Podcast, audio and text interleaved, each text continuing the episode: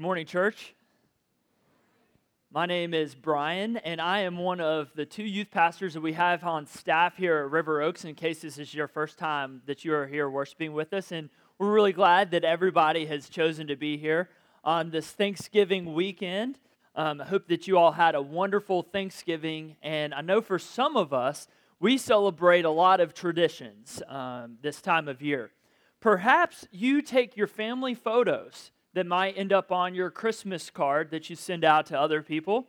Perhaps you and your siblings fight over who gets to break the wishbone from the turkey. Or maybe you gather around a television as a family and you watch the Macy's Thanksgiving Day parade and you marvel at the amazing floats and balloons that parade down 6th Avenue. For years, my family had this tradition of going down to Myrtle Beach, and my, my grandparents would um, treat us to a beachfront condo um, down at Myrtle Beach. And for whatever reason, don't ask me why, my favorite tradition was always watching The Magician's Code. Magic's biggest secrets finally revealed. It was a TV special that came on in the early 90s. I see a couple heads shaking. Yeah, you remember that. Um, so, and of course, football. Maybe football is a better tradition to celebrate than magic. But um, anyhow, that was just my, my tradition. For some people, though, I realize that this time of year is a little more difficult. Uh, perhaps there was an empty, empty seat around the table, around dinner table for the first time this Thanksgiving because somebody in your family is no longer with us. Perhaps there are estranged relationships or circumstances within your family that have caused you to make a new normal this year. Whether this year was full of joy and laughter or perhaps tears and frustration, I would l- encourage us all to adopt a posture of thanksgiving to God for his provision in our lives. How many of you have ever seen the TV show um, Jimmy Fallon's Tonight Show? Uh, it's, it's a late show. Maybe you're a little like me, and I'm asleep on the sofa at 9:30 just about every single evening. Like, is it midnight? And in case like, no, it's only nine o'clock, Brian. Uh, but I, because of that, I have to catch up on one of my favorite segments of TV, and that's um, Jimmy Fallon. And, and for those of you who've never seen The Tonight Show with Jimmy Fallon, he has this segment on the show that he does every Friday. He tells the audience that he's really sorry, but he's just now getting around to catching up on some tasks and one of those things that he does on Fridays is he asks the, the, the, audience, Is it okay if I take a few moments to write a couple thank you notes? And the audience, of course, cheers because they know what's coming up. So he gets his pen out and he gets a couple thank you cards out as well. And one of the members of the Roots that plays the, the keyboard, he begins some instrumental music and he takes out his pen and he goes, Thank you. Thank you, strawberry hard candy for always showing up in our candy dishes. Nobody ever actually buys you, but somehow you just always wind up there. Or maybe he goes to another one. Thank you, oatmeal, for looking like I already ate you before I actually eat you. Or thank you, emails that say you have successfully unsubscribed from these emails for completely missing the point. And then the uh, audience, of course, laughs. Well, here's the thing about Jimmy Fallon um, Jimmy, he does this on Fridays, and he always says that he's just now getting around to it. He puts off giving, giving thanks, but it, we, we realize this is just a part of his routine for the show. But I think that there's some, some, a little bit of truth to this. It, maybe you're a little bit like me, and sometimes we tend to put off giving thanks and sharing words of affirmation and appreciation to the people in our lives that deserve a special word of encouragement. We neglect to share these words of affirmation, not just with other people, though. We, far too often, we neglect to share words of thanksgiving to the source of which everything we are and have comes from, and that is God. Today, we will look at the importance of thankfulness and the results of thankfulness, and then I hope to share some practical ways that we can become a more thankful people all throughout the year. Will you pray with me? Lord, we invite your spirit to be here with us. Open our hearts and our minds to the things that you would have to say. Lord, I, I pray that you would hide me behind the cross as we open your word. Speak to us and meet us where we are. Allow our hearts to be transformed into the people that you would have us to be a people who would return thanks to a holy God who's worthy and deserving of the praise due to your name. We pray this in Christ's name. Amen. So, as we begin, I think it's best to maybe begin with a question of why thankfulness. I, am going to share with you a practical reason and then a spiritual reason as well. Think for a moment about the people that you have in your lives that you interact with on a daily basis. So many of you probably have a family member come into mind, maybe a coworker, a neighbor, friend, um, somebody, somebody that you just are around a whole lot. And what is something that you enjoy most about those people? Perhaps you enjoy their faithfulness to you or to your family, their dependability, how they're kind to everyone, their sense of humor, their passion, their generosity. Do you know anybody who is always thankful? Those are the people that stand out in my mind. Those are the type of people that I really find joy in being around. Consider for a moment two extremes. You have, on one extreme, thankful and grateful people, and then on the other extreme, you have grumblers and complainers. Which type of people do you prefer hanging out with? Do you prefer being around thankful and grateful people or the Debbie Downer? When somebody asks you how you're doing, which one of these categories would you put yourself in? Are you the are, are the first words that come out of your mouth something that would complain and be a grumble or something that's that's going wrong or are you going to share thanksgiving and words of appreciation for all that you have going on? Does your heart and mind move you to more toward the side of grumbling and complaining or toward thanksgiving and gratefulness? There's an even greater reason, though, why I think that we should strive to be a, a, a people of, of thanks, thankfulness.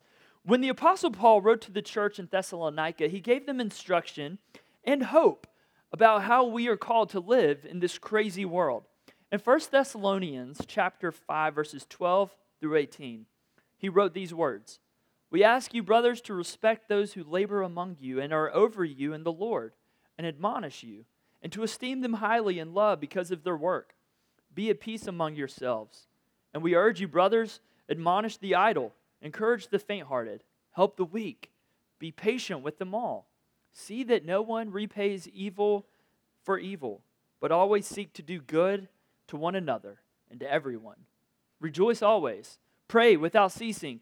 And then we get to this monumental verse in verse 18 Give thanks in all circumstances, for this is the will of God in Christ Jesus for you. If you have your Bible, I would encourage you to underline or circle, give thanks in all circumstances, because that is really easy to say, but really hard to put into practice. We don't always find ourselves in circumstances where we wish to offer up words of thankfulness. Sometimes we even find ourselves in situations that would be the opposite of wanting to give thanks. Maybe we want to point a finger. Parents in the room, has anybody ever taken your kid out shopping in the middle of a very crowded store and all of a sudden they just pitch an absolute fit? Like none of us as parents would wish to say, "Thank you God for this such such a special tender moment with my child." Like nobody actually does that. Um, we, ha- we can maybe think of other circumstances. Maybe there's relationship goals to relationship struggles, joblessness to employment. We are called to give thanks in all circumstances because that is the will of Christ Jesus for you. There are very few times in Scripture where it says that this is God's will for you. And whenever I see that, I try to take special note and I underline that, for this is the will of God. Most of, uh, most of us really want to know what God's will is for us. We ask God to show us His will, and I can remember doing this a few specific times in my own life.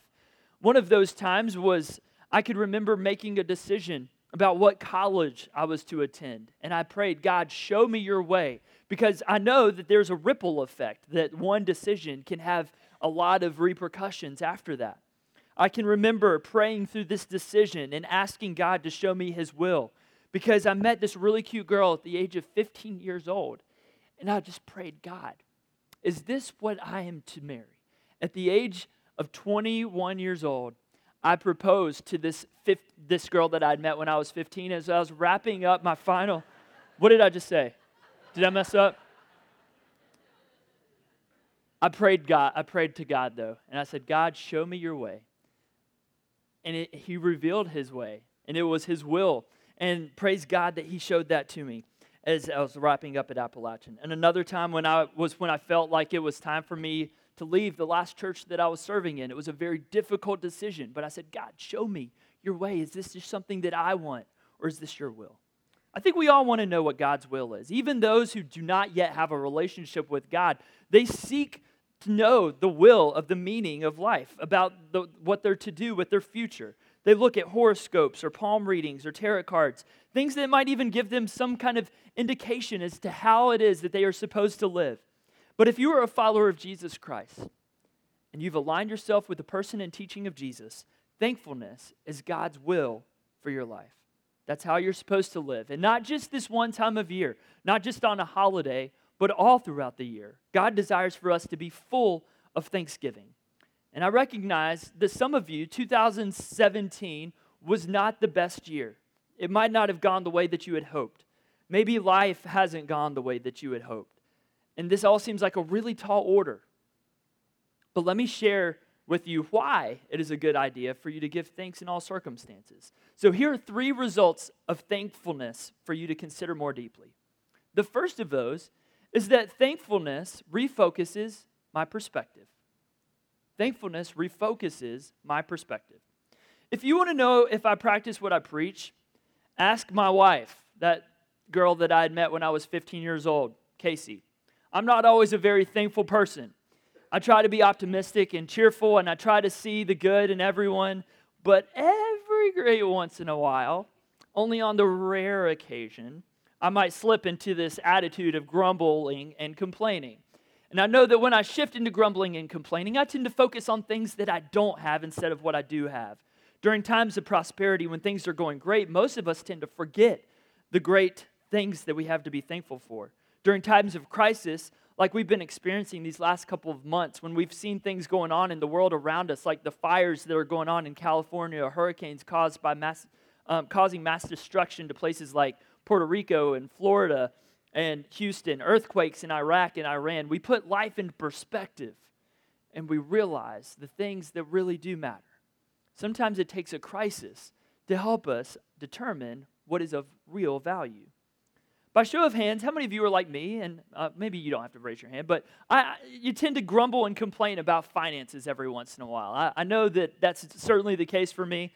Um, I find myself saying things like, well, I don't have enough money for this, and this trip is just too much, or I wish I could support that ministry and cause, but, and then I'll like fill in the blank. I think we all tend to do this. Casey and I, we love walking around our neighborhood with our kids when the weather's really nice and as we're, we're going around the neighborhood, I tend to take note of some of the things that my neighbors have. We, we have this one neighbor in our neighborhood, and I, I, promise you, he's got grass in his yard that would make Augusta National Golf Club jealous. It would be featured on Golf Digest and Better Homes and Gardens as like the best fescue that you could ever see. Um, it, it's amazing. And as I'm walking around, I see houses like that with nicely manicured yards or super nice cars sitting in the driveway. I find it easy to think about all the things that I don't have. But it's amazing how quickly I can move into this posture of grumbling and complaining. When I begin to grumble and complain about finances, I have to stop my heart. And I have to reflect on all the things that I do have. So here's one way that I'm trying to coach myself into making a more accurate assessment of my life. Let's take a, a moment and look at your wardrobe that you're wearing today. Um, I'm wearing a lot of money and I bet that you are too.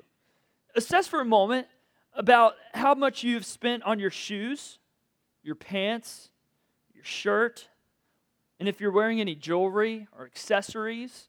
I, I would be willing to bet that the cumulative total for your ensemble, averaged out by everybody in this room, would likely land about between $300 and $400 per person. Now, I realize some of you are like, I shop at Goodwill. Uh, like, we're taking we're taking the overall assessment of everyone here today, okay? I'd say it's somewhere around that, that number. And it jars me when I hear about things like the poverty that there are in countries like Haiti. My home church of College Park Baptist Church in Winston-Salem, they, they took our youth ministry um, on a trip to Haiti. And everybody that went on this trip, they, they found out a lot of um, jarring statistics. And one of those is that Haiti is the poorest country in the Western Hemisphere with a per capita income of $400. In rural, rural areas, 100 So, just to help you get an idea of this, that is 1.9% of the per capita income of the United States. Or let's focus for a minute on one of our church's strategic mission partners. For those of you who might be new to our church, our church has uh, partnered with a missionary in Kenya, and her name is, is Sherry Thompson, and she has 180 street children who are living in what is called the Challenge Farm. For $35 a month per child, pays for a partial scholarship, or six people can go in and pay for a complete scholarship to provide a child with three meals a day, clothing, educational materials, and other basic living expenses such as bedding, toiletries, and medical attention. For $420 a year, a person can make a difference. That's just about $75 more than what I'm wearing on my outfit to help a child for a year than what I'm wearing today. That simple math puts life into perspective. But we don't have to go overseas to see how thankful we should be. Just two years ago in 2015, the Healthways Gallup poll ranked Winston-Salem as number 16 out of 20 for families with children reporting food insecurity. More than half of Winston-Salem Forsyth County school children receive free or reduced priced lunch. Now, do I say all this to feel to make us feel guilty and like my desire is for us to all leave this place with our head hung? No, not not at all. Like I, as a matter of fact, I share these things because I think that it should allow us to put things into perspective. We should realize how incredibly grateful and thankful we are and should be. And because of that, we have food, we have clothing options. At our prayer and praise service this past Sunday, Pastor David pointed out that even Jesus, as he was instituting the Lord's Supper with his disciples, he took a moment before he actually gave out the meal and he returned thanks to God this is something that I think that we all tend to do, and if not, we should do. With a heart of thanksgiving, we can become the best possible stewards of our resources and make a difference for the kingdom of God. But it begins with a transformed heart full of thanksgiving. I might not have a fancy front yard, but I might have, I do have a lot to be thankful for. Things come and go. The stuff that we have cannot be taken with us into eternity. The Apostle Paul wrote in Romans chapter 8, verse 6 For to set the mind on the, on, on the, the flesh is death, but to set the mind on the Spirit is life and peace. When I focus on what I'm thankful for, my perspective changes.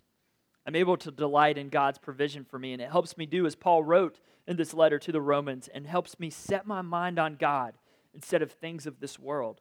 When I don't have this posture of thankfulness, I tend to grumble and complain. A thankful heart changes our perspective and it opens our eyes to God's perspective and God's desire for us to live our lives. And it calls me to action to want to help others. The second way is that thankfulness refreshes my heart.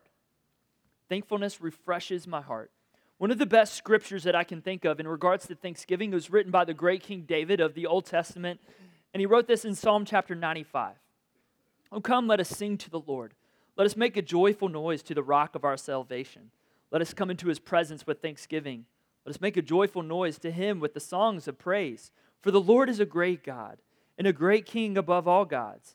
In his hand are the depths of the earth, the heights of the mountains are also his. The sea is his, for he made it, and his hands formed the dry land.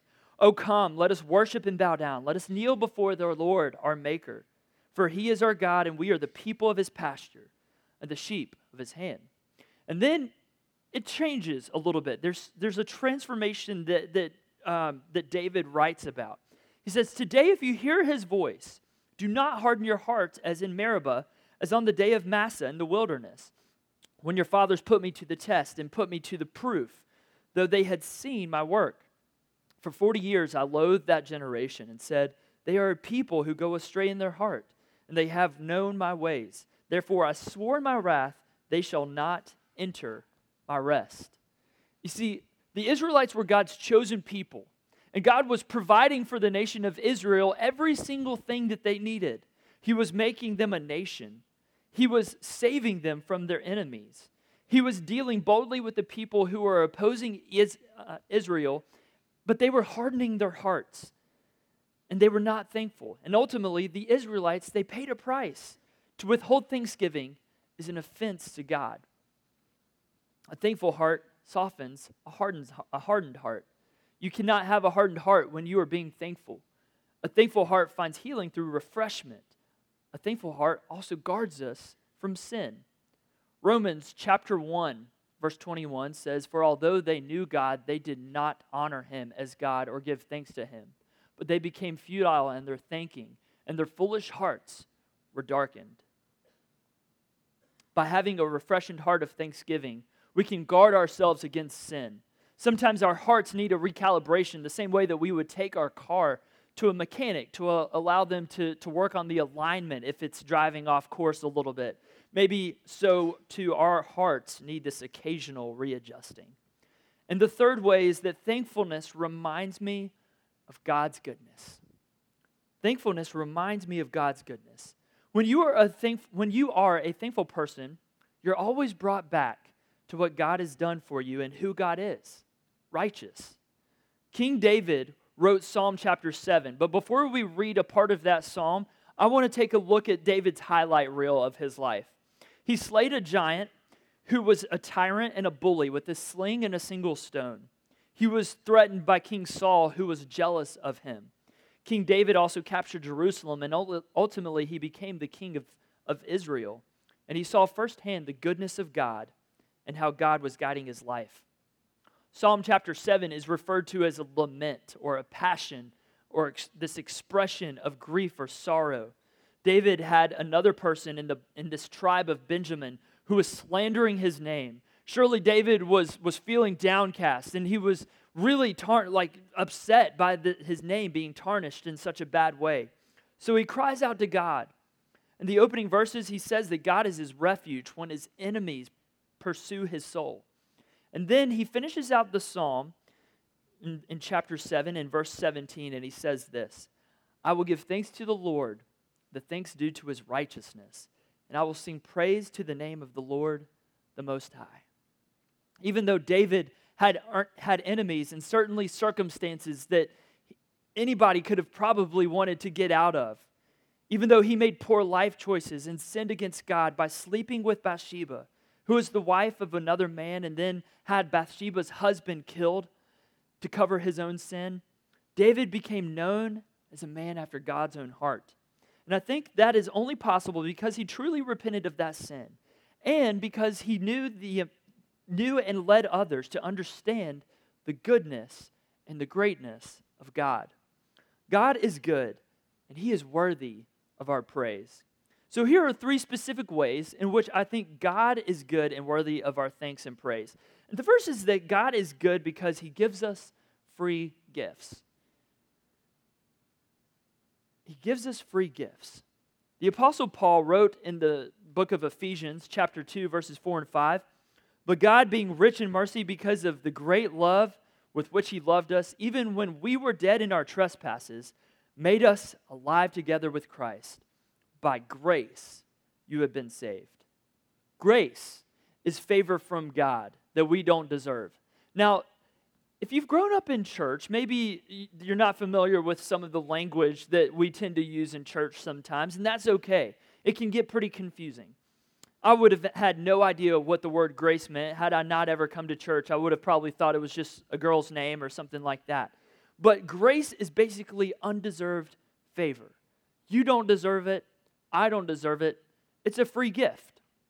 Now, I don't mean to embarrass anybody or call anybody out. I'm not going to ask you to do anything.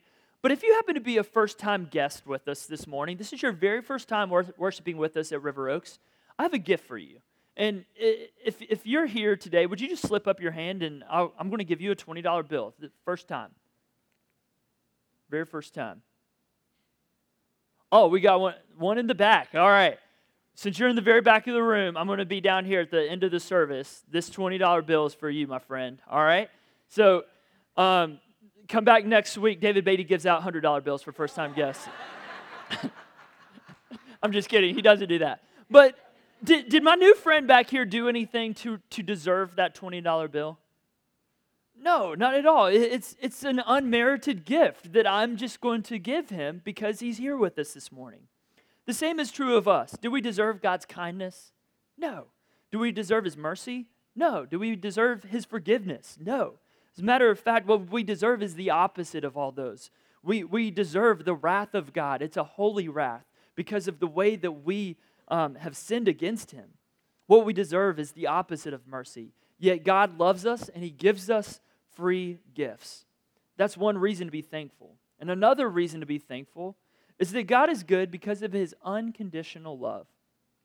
God loves us not for what we've done, but for who we are and for whose we are. That's an important truth to know. God loves us not for what we've done, but because of who we are. God's love for us is not based on your income, it's not based on your job, your looks, your achievements. God's love for you has no strings attached. There's nothing that you can ever do to earn God's love. I heard a story about a girl, little girl named Susie, and her dad was a businessman who did a lot of um, world traveling. And she was about eight or nine years old, and she had one of the biggest and best doll collections that had ever been given because her dad, every time he would go on a trip, he would bring her back a different doll, doll from the places that he would visit. She had dolls from China and Africa, Mexico, Japan, France, Egypt. And one night, a business associate came over to their house for dinner, and they were sitting around the dinner table, and little Susie had invited this business associate of, of her father's to, to go up and to see her doll collection. So as soon as they were done eating, they all proceeded to go upstairs, and he saw this glass case full of all these dolls from all over the world. And he said, Susie, this is incredible. I've never seen anything at all like this. Which one of these is your favorite doll? And without any hesitation, Susie went into the closet. She reached down into this bucket and pulled out a doll. The doll was messy to the point of being broken. It was missing an eye, the arm was chewed off, the hair was ratty, some of the clothes were missing. It was tainted, it was stained. Susie said, This is my favorite doll. The visitor was a little stunned and asked, Why is that your favorite doll? And she looked him in the eye and she said, If I don't love this doll, nobody else will. You and I are the doll in the hands of God. We're beat up, we're blemished, we're imperfect, we're missing parts, and honestly, we are inadequate in every single way. Yet God loves us as if we are the only one to love. And that is a reason to be thankful. God is good because of his unconditional love for us. And another reason is that God is good because of eternal life. Pastor Andrew, he preached on this last Sunday on the life everlasting. And if you put your trust and your faith in Jesus Christ and acknowledged him as your Lord and Savior, you get to reap the benefit of one of the best inheritances that there's ever been given. You get to spend the rest of an eternity around the throne of God. Paul is writing to the church in Colossae, and he's praying for them in his letter that they would be filled with the knowledge of God and God's will, and they would walk in a manner worthy of the Lord. And then we get to this verse in Colossians chapter 1, verses 12, verse 12. And it says, giving thanks to the Father who has qualified you to share in the inheritance of the saints. If you are not yet a believer, I'm glad that you're here. And I pray that you would incline your heart to God and that you would surrender to Him so that you too one day would be able to reap the benefit of this great inheritance. Jesus tells us in his, in his word, he's, he's telling the crowds that are around him, he said, I am the way, the truth, the life, and that nobody comes to the Father except through me. And so, if you have come to the Father through Jesus Christ and you've surrendered your life to Him, you get to receive this inheritance that has no measure. In the midst of all the chaos and the evil that's happening in this world, we can be thankful that heaven is going to be a wonderful place. There'll be no more fear, there'll be no more pain. The blind will see, the deaf will ear, hear, the, the lame will walk, and the bald will have ha- maybe they'll have hair. Heaven is going to be a wonderful place, and we get to receive that blessing. So let's move from thinking about God and His goodness and how you and I can become more thankful people, not just on one day out of a year, but all throughout the year, year round. The first way uh, that we can apply this to our lives is that we can make thankfulness your attitude. You see, thankfulness is an attitude, but the question is is it your attitude? Some of us need to realize that our circumstances might not ever change, but our attitude can. Some of us have current pain that we are going through, and that might not ever go away. God doesn't expect us to be thankful for death or for poverty or for pain or for suffering. But in the midst of the pain, we can strive to have an attitude of thanksgiving to God. Thankfulness is an attitude that begins in the morning. It starts when you wake up and you say, Good morning, God. Today I'm thankful for. And then you tell Him what you're thankful for. As I look at you, some, some of the people in this room, I realize not everybody is a morning person. I am. Um, y'all are here at the 11 o'clock service, so I'm just kidding. Um, but some of us, I realize that not everybody's a morning person. And some of you hit the snooze button five, six, seven times, and, and you wake up saying, Good God, it's morning, instead of Good morning, God, right? Like it's, sometimes it's just our posture. It's okay. But Psalm chapter 92, verses 1 to 2 says this It's good to give thanks to the Lord, to sing praises to your name, O Most High to declare your steadfast love in the morning and your faithfulness by night. A thankful heart and a thankful attitude rises above circumstances. We're not always dealt the best deck of cards. I love the attitude of the little boy with the baseball bat who thought that he was the greatest hitter in the world. And so he was self pitching to himself one day, got his ball out and his bat, threw the ball up in the air. He swung and he missed because the ball landed right at his feet so he tried to, to, to share with himself these words of affirmation I'm the greatest hitter in the world. So he picked the ball back up, threw it up in the air, and he missed again. He said, I am the greatest hitter in the world. I'm going to do this. He threw the ball up in the air, third time, strike three. He swung, the ball fell at his feet. And he said, I am the greatest pitcher in the world. you see, we're going to strike out in some areas of our lives. That's a fact. And as a matter of fact, Sometimes failure helps us rely more on God so that we can grow in ways that we wouldn't have been able to otherwise. Our circumstances might not ever change, but our attitudes can. Make thankfulness your attitude. The second way that we can apply this is to make an inventory of why it is that you're thankful. Make an inventory of why you're thankful. We have so many reasons to be thankful. Making an inventory of your thankfulness changes your perspective, moves you from grumbling and complaining to being grateful where that was God's will. Make the list and do it daily. Let that list of thanksgiving expand, let it change. Go back and read over old lists and compare that to the list that you currently have. Return thanks to the Lord, for he is good. I'm amazed sometimes at what my kids can teach me. I was praying with my son Jet. He's um, three years old, uh, and this was a couple weeks ago, back when those fires were going on out in California. And um, I was just saying, you know, God, thank you that we have a house because not everybody has a house. And Jet like interrupted me in the middle of this prayer and he said, Yeah, God, and thank you for closets and for toy chests and for lamps and all the other. He was just looking around the room and pointing out all the things that he saw with his little nightlight on. But it taught me like some there was something special in that moment that God taught me. And that I'm not always grateful for the small things in life. I'm I think that I'm okay and pretty thankful for all the big things, but I so often forget about the small things in life. Jet taught me something very special in that moment. Most of us have options for the clothes that we wear in the closet. We have food to pick out from in the pantry.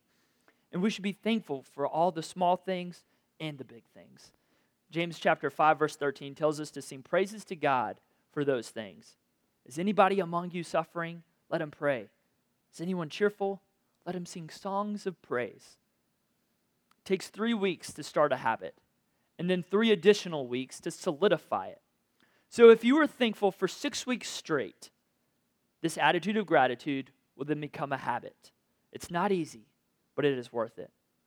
And the third way is to make God the source of your thankfulness. Make God the source of your thankfulness. Hebrews chapter 12, verse 28 says this Therefore, let us be grateful for receiving a kingdom that cannot be shaken, and thus let us offer to God acceptable worship with reverence and with awe. People can take away your home. People can take away your job, your savings account might go down to nothing, but they can never take away your relationship with Jesus. In our core beliefs, this is a doctrine that we call perseverance of the saints or eternal security.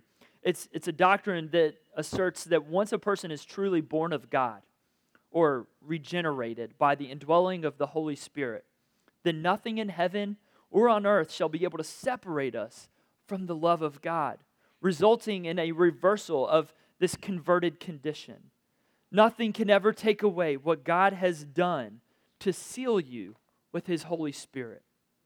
So here's the big idea if you were to make God the source of your thankfulness, you will always be thankful because God promises to never leave us and to never forsake us.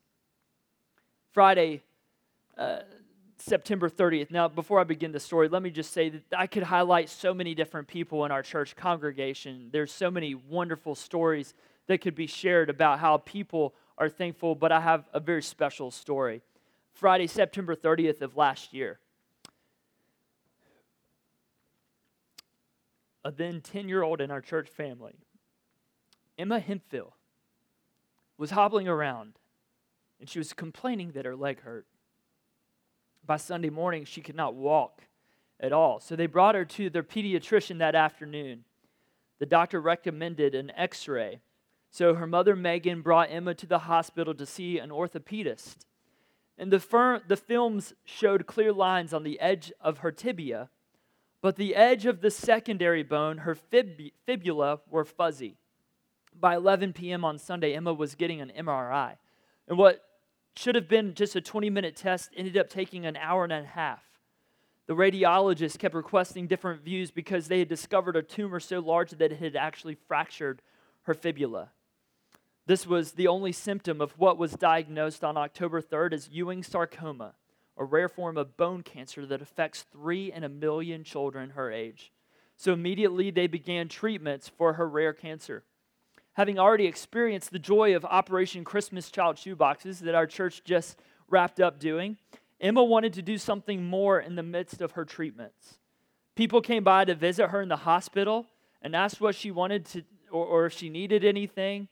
And unlike most of the other 10 year olds that I know, she was asking for toys, school supplies, and hygiene items for her, room on the ninth floor of Brenner Children's Hospital, and not for herself but for them to be packed in what turned out to be 110 shoeboxes that were sent all over the world, sharing the love of Jesus Christ with children who have very little to nothing. She said, I just want them all to know and to love Jesus. Emma said she wanted the boxes to bring them lots of joy. You see, even in the midst of her pain and the struggle, even in the midst of the surgery that she had to have on her leg, even in the midst of the bad deck of cards that she had been dealt. She didn't grumble or complain. She continues to inspire me because she has this attitude of gratitude. She's thankful to be a blessing to others, and she wants more and more children around the world to receive the blessings of gifts, but more importantly, the blessings of hearing about what Jesus has done for them. I'm pleased to share with you. I think I learned this just a few moments ago. Um, Megan's here, and she can maybe correct me if I'm wrong. But uh, there, she, she went in just this past week or a week before that, and she has zero cancer. Her, her scans are clear.